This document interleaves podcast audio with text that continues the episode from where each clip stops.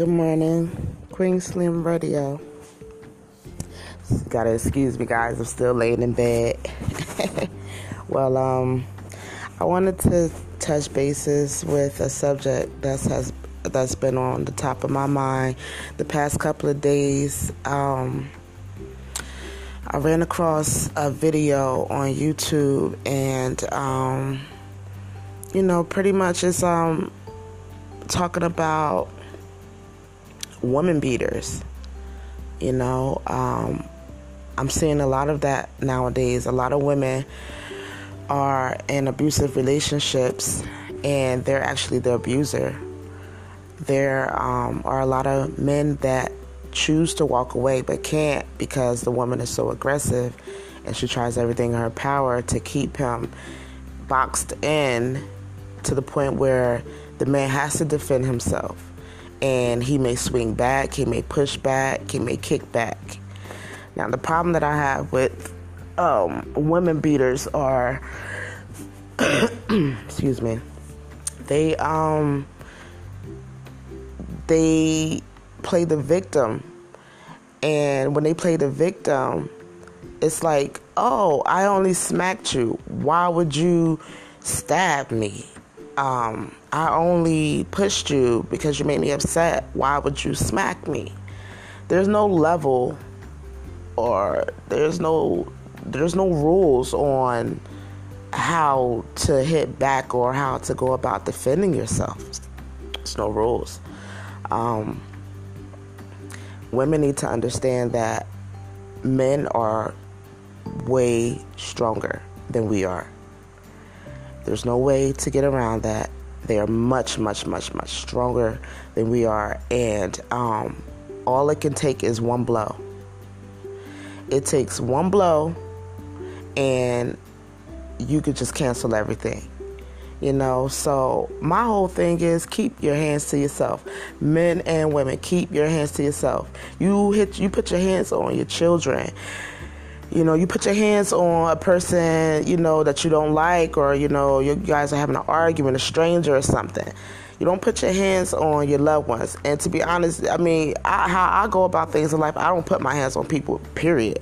I can count on one hand how many fights I've had, and I'll be 33 in June, and I have not gotten into any fights. I don't fight, I don't um, you know, I get into little arguments here and there, but I don't take it to the point where I have to get violent, you know. So, um, I, I, I can admit, you know, I'll get a little personal. I was in an abusive relationship for five years, and um, I, you know, this man was very insecure with him within himself, and he just decided, you know, every time he got angry or whenever we got in an argument, you know, he would say to me, you know, they, like they say, sticks and stones may break your bones, words will never hurt, but your words hurt.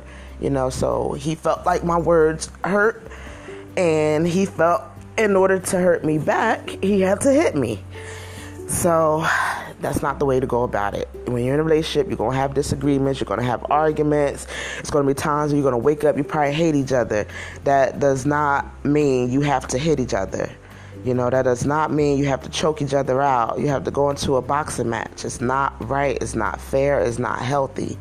I got out of that relationship years ago, and that was the best thing that I could have done. And, um, you know, just keep your hands to yourself. I can't stand it. I can't take it.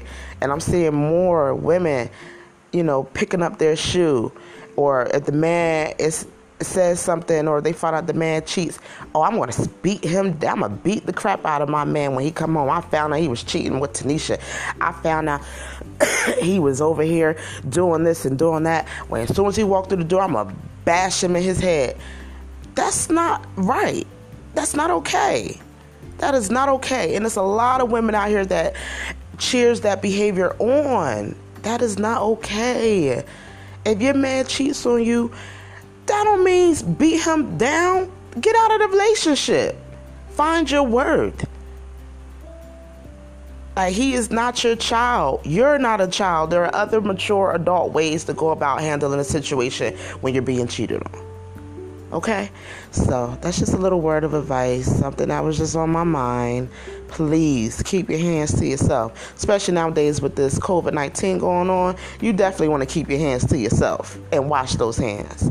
Um, before I go, I briefly want to say uh, I hope you all are staying safe and being productive and educating yourself during this time and not just playing around. There's so many TikTok videos, and every time I go on Instagram, anytime I open up any type of social media, everybody's just playing around. I don't see anybody reading. I don't see anyone studying. I don't see anyone trying to, you know, do anything, you know, that's positive. Everyone is just out here taking things for a joke. This is a very serious time right now, and it's okay to, to lighten up a little bit and to loosen up a little, but don't deflect from the reality of what's really going on, okay? So, um, and I also wanted to mention Lysol. Lysol is not a form of uh, body spray. Do not take your Lysol and spray it all over your body. That is not going to stop you from catching the COVID 19 and it's dangerous to your health, number one. Okay, you're trying to avoid catching COVID 19 where you're going to mess around and kill yourself from spraying too much Lysol on your clothes and your skin. It says it directly on the can. Do not put on your clothes or your skin.